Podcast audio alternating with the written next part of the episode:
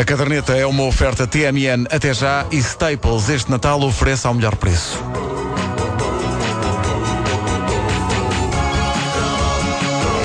Das razões porque eh, adoro sessões de autógrafos é porque o encontro cara a cara com os ouvintes gera conversas interessantes e que dão ideias. Por exemplo, no domingo passado estive na Figueira da Foz, Figueira, Figueira da Foz, a assinar exemplares do livro Caderneta de Cromos Contra-Ataca e um ouvinte, o Nuno Gonçalves, lembrou-me dessa chocante realidade. Eu ainda não fiz o cromo dos soldados da fortuna. Não estava à espera, de facto, é uma falha. É, é uma falha, é uma falha. Mas a ver se a gente se entende de uma coisa. Para as pessoas da geração croma, o A-Team será para sempre os soldados da fortuna. Não me venham cá com esquadrões classe A. Isso é para as pessoas que nasceram nos anos 80 e que viram a série quando ela passou numa dobragem brasileira de Herbert Richards. Verdade, Eh, para mim, de A-Team. Claro. A-Team. A-Team, os soldados da fortuna. Os soldados da fortuna. E ver o A-Team dobrado não é ver o A-Team. Porque nenhum ator brasileiro conseguirá reproduzir e adaptar para a sua língua a magia que é Mr. T. É que nem sequer há na língua portuguesa, nem sequer na variante brasileira, eh, uma palavra tão forte e tão potente como saca. Que era a palavra que o Mr. T dizia mais ao longo da série Soldados da Fortuna, como comprova esta agradável montagem descoberta no YouTube. What you doing, sucker? Here goes your own sucker. About this, sucker? Hey, sucker, you gonna pay. I'm gonna damage this sucker with this. Sucker, sucker, sucker, sucker, sucker, sucker,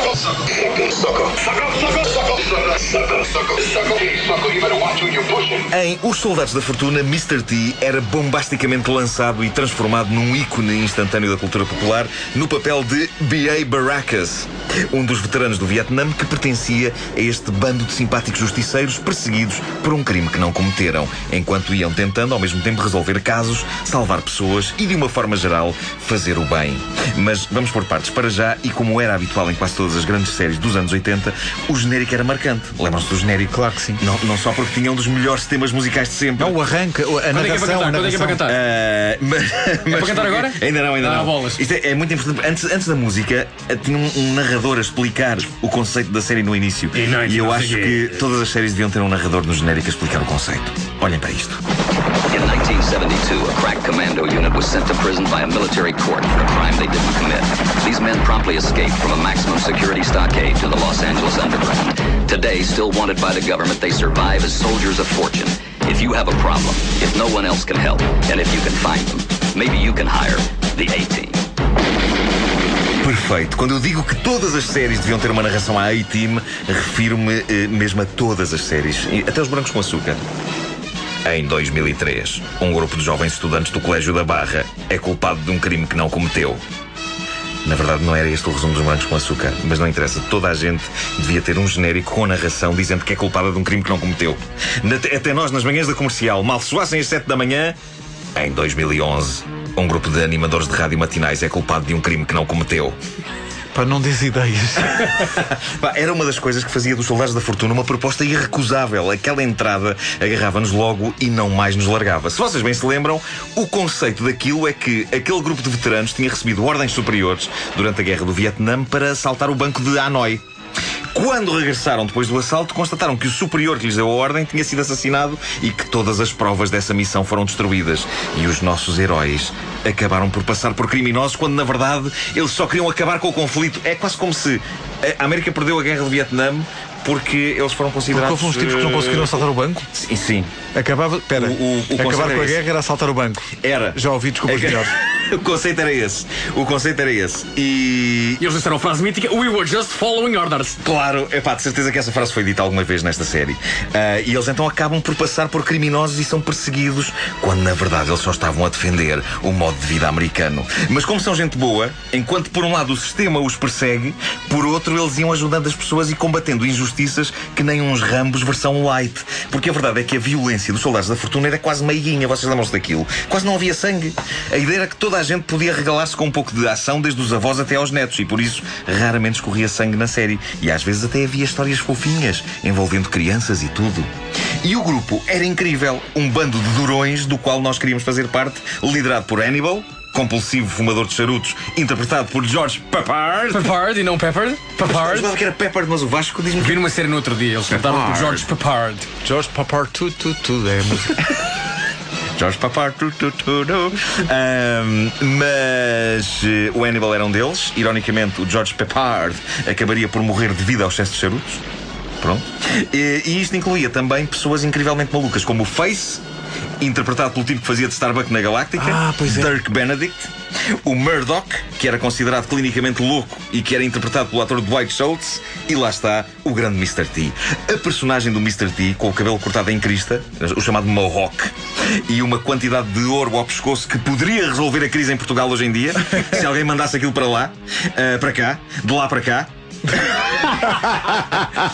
Epá, era genial, o Mr. T era genial. Era um mecânico chamado B.A.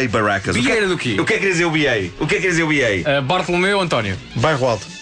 Eh, era bairro alto. Era bairro alto. Chamava-se Bairro Alto, Era Barracas. bairro, bairro alto. Não, não, era Bad Attitude Barracas. Eh, porque ele realmente era uma bestinha. Era uma bestinha, embora de bom coração. Mas, Eh, mas- mas se houvesse casas muito velhas no bairro Alto, era de facto bairro Alto Barracas. Pois era. Era um. Pois era. Era. Era, era. Era, era, era. É, nesta altura, o Presidente da Câmara de Lisboa ouviu o rádio. O que é que eles disseram? O que é que eles disseram? O que é que eles disseram? É acabar com isso, é acabar com isso. Ora bem, todos estes eh, indivíduos se juntavam nessa verdadeira quinta personagem que era a carrinha, a furgoneta. Pá, toda a, gente furgoneta. queria ter a carrinha para brincar quando era É, miúdo. eu, pá, queria, eu queria ter a carrinha. Incrível, a carrinha mais carismática da história da cultura popular que levava o grupo e o seu vastíssimo arsenal de armas em cada nova aventura. E o nome da carrinha era Ash, em português. Eles cumprimentavam a carrinha dizendo Ai, Ace. Ah! Não? Epá, ele, eh, acho que ele acabou aqui de criar um novo género de humor. Ai, Ace, não? Que é o humor de, de furgoneta. Ah, Palhaço. ai, Ace. Ai, Ace. Ah, É só o conceito de cumprimentar a carrinha. sim, sim, sim. Podia Não, ser a coisa de dizer está muito espera, trânsito. espera, Trânsito. Boa, mas não é assim tão ao lado, porque o Michael Knight cumprimentava ou não cumprimentava o Kit? Sim, sim, É sim. verdade. Claro. É verdade. este também podia Já andava nos copos Mas o. Kit falava, a carrinha deles O não. Kit falava. Não, a carrinha era de poucas falas. Era tímida. Ah, convenhamos, a série era muito parva. Mas, em comparação com outras daquela altura, tinha uma vantagem, que era parecia ter plena consciência de que era parva. E regalava-se com a sua parvoíce. Lambuzava-se na sua parvoíce. Aliás, os autores disto deviam ter reuniões onde quem começava a ter um esboço de uma ideia minimamente inteligente era despedido. Imediatamente. Isso é muito mais Ah, rua. e essa era uma das coisas giras da- dos Soldados da Fortuna. Uma das coisas incríveis também era a surpreendente quantidade de pequenas participações de artistas conhecidos em alguns dos episódios. Eu não sei se vocês se lembram disto, mas Boy George entrava num episódio. Espera aí. O rapaz Jorge. O rapaz Jorge entrava num episódio de Soldados da Boy Fortuna George e, e Mr. T. na mesma série, Na mesma no mesmo série. episódio. Em que ele só dizia Do you really want to hurt me? Sabem como é que se chamava o episódio? Como? Cowboy George.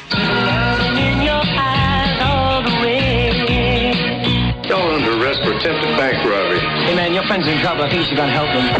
Uh, Boy George na fase Culture Club como ator num dos episódios de Soldados da Fortuna, provavelmente aquilo que acabou por fazê-lo enverdar pelas drogas. Foi pouco tempo depois. Os Soldados da Fortuna passou na televisão portuguesa em meados de 80, se não me engano, passou em todo o esplendor dos seus 98 episódios. Primeiro nesse horário nobre eh, dos fins de tarde eh, de fim de semana, por onde passaram clássicos como O Justiceiro, e depois como uma das séries eternamente em competição nas tardes do Agora Escolha. Tardes onde tiveram de se gladiar os Soldados da Fortuna com outros gigantes, tais como o especial Paulo Alexandre. É, pá, Um dos nós, programas de culto nós vimos isso umas férias, não foi? Sim. Na, na cabeça de cabra pé de Porto Covo. Epá, Desirei ou desirei. Podíamos ter estado a passear naquela tarde, a aproveitar o espaço, a bonita natureza que nos rodeava. Não, ver Paulo Alexandre. Fica, isto só, ao mesmo tempo sou um bocadinho gay. Não, não, não, não, dois não. a ver Paulo Alexandre não, em não, casa, eu em assumo. vez de estarmos a passear. ver Paulo Alexandre e, e cantando canções eternas. Desire, oh Desire, tu tens a força da nova geração. Bom, deve ter sido das poucas vezes em que Mr. T foi vencido. A meio da tarde e com uma forte presença de donas de casa junto do televisor, Mr. T era facilmente vencido pelo imortal criador de verde vinho.